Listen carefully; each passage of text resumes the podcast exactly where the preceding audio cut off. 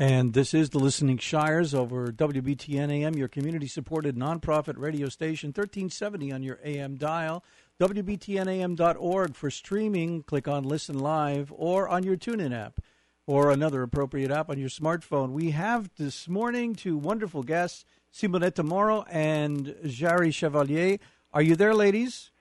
Yes. Yes. Good morning. Wonderful. I Good morning. I am so very thrilled to have you. Jari, let's start with you.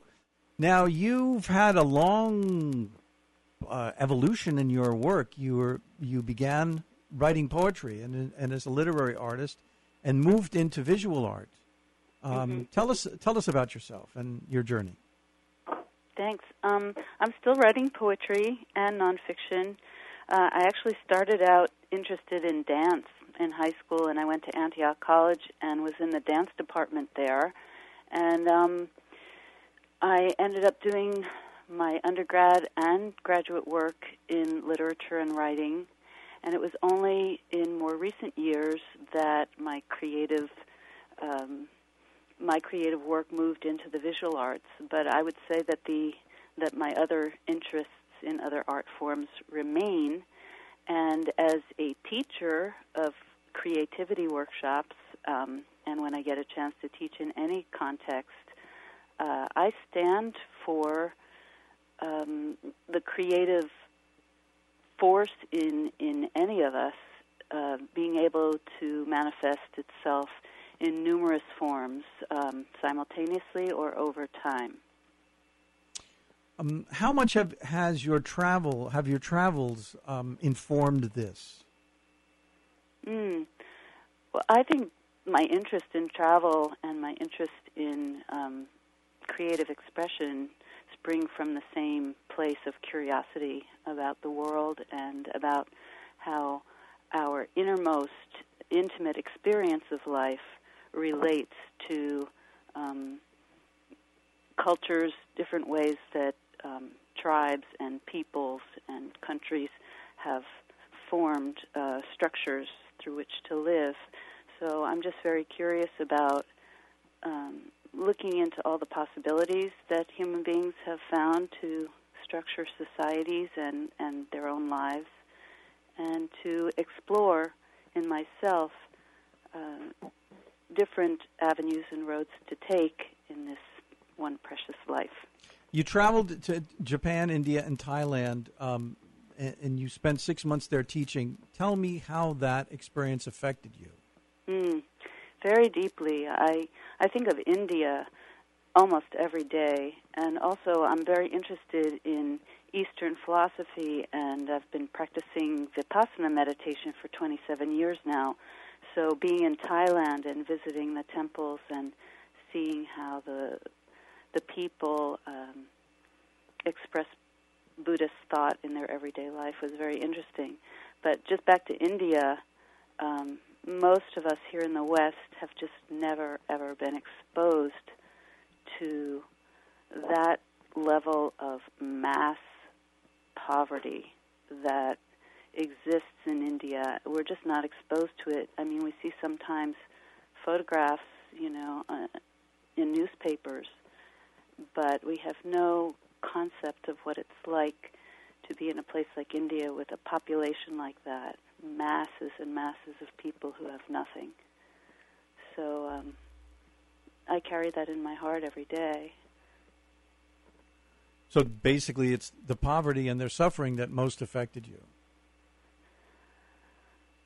Well, um, that's one of the things that affected me. Um, another thing that really stays with me is um, how people live directly from the land in so many parts of the world. And in our culture, we have so many consumer products, and we're also very removed from um, just basic processes of life and death that are in your face in places where they don't have the infrastructure and they don't have that um, that sense of remove. So that put me right right up against some things that I'd never been exposed to, and I'm still processing those. However, the their spiritual practice is so strong, and um, it it helps them cope with ways of life that are actually very difficult. So when you left um, after having those experiences, what did you find coming out in your work? Mm, well, I hope I hope the love comes through because um, I have a strong love of the natural world and of the human spirit. So um, I did write a number of poems, and um, also I've got a nonfiction project um, up on the web, livinghero.com, where I did sort of what you're doing. I interviewed people who whose work in many different um, many different disciplines somehow expressed a desire to make a better world. And so Vandana Shiva is an Indian woman and an activist. Um, I don't know if you know her. She's an eco-feminist, but um, I was able to interview her in part because of our common interests and and having a sense of where she was coming from in her life in India. So it's it's creative work, but also nonfiction activist work that I'm involved in.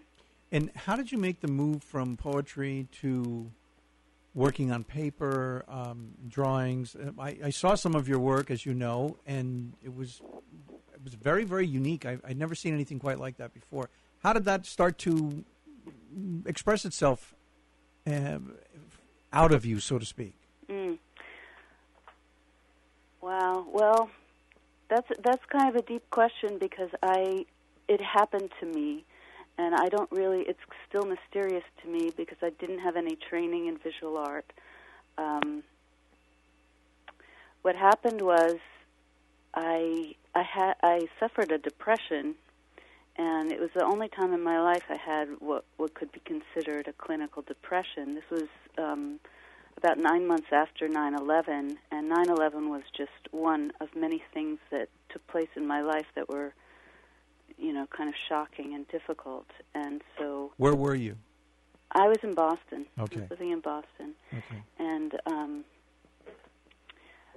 so I kind of flatlined. Like my my creative energy was just not there, and I, if anyone listening has actually been through a depression I just didn't. I lost the interest in the words. None of my work looked good to me. Nothing looks good, you know. Mm-hmm. Um, and the wonder of it all was that as I started feeling better, I, I got some medication, and as I started feeling better, I just had a really strong urge to make something physical to not work with words or any intermediary, but just make something. And I went to the art store, and I just, like a fiend, was gathering stuff into a shopping cart and bought this stuff.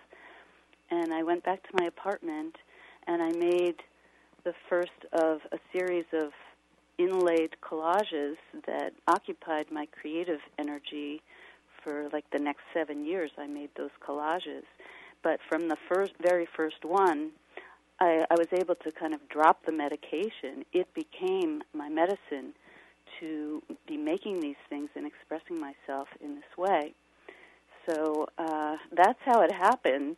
And in terms of the images and the selection of materials and color, you know, color, I had no color theory or or drawing training or anything like that. So I just let it.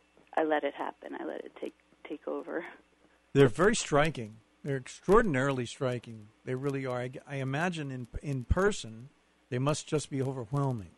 Hmm. Um, and you can see them um, on Jari Chevalier, J A R I C H E V A L I E R dot com, and um, just click through her website, and you'll find collage inlays, and they're just stunning. Also on our, our Facebook page, The Listening Shires, you'll find the links. So, Jari, um, you work on, it's very curious that you work on very different media, uh, one being this paperwork on and oil and also, but with watercolors. Mm, also, um, I've been working on linen. I've been Oh, making, that's I just don't have those paintings here with me. That's right. That's I'd love right. to have the chance to show them to you sometime. But um, I wanted to just jump in to off your conversation Please. just now with Simonetta and say please. that um, for me, uh, I've always had this experience of being um, kind of an outsider.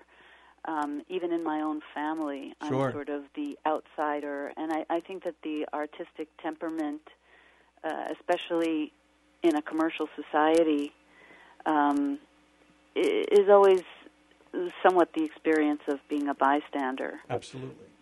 So um, that's familiar to me even when I'm in my not only home city, which is New York, but um, you know, right at the table with my my homies or my people. And, and it's very interesting. I, I went to see a very beautiful event on uh, this week. Um, actually, soon after I saw you both, and and as I was leaving, we all went to have a little a little celebration. And as I was leaving, um, the father-in-law s- s- turned to the son-in-law and said something to him about. Um, um, uh, you know, did you do any work today or something? He was making a joke, but again, it's that it's that sort of still art is not looked upon as a profession. And it's very interesting how that continues and continues and continues, and so much of the population is at at best confused, and and perhaps at worst completely wrong with their uh, understanding of just how much work it takes to create something from nothing. Yeah. Also, there is the um, there is the aspect of idleness, and we live in a, a culture, and the dominant worldview is that sort of European work ethic, work, work, work, uh, as that as if that is the highest value and benefit. But you know, as artists, um, many artists are also activists in that they are do have a creative mind and they don't just accept um, what was handed to them and and do work with reality in new ways. And so we need our idle hours. We need the time to just be doing nothing and sort of letting the the winds of creativity um, pass through us. And there's value in that.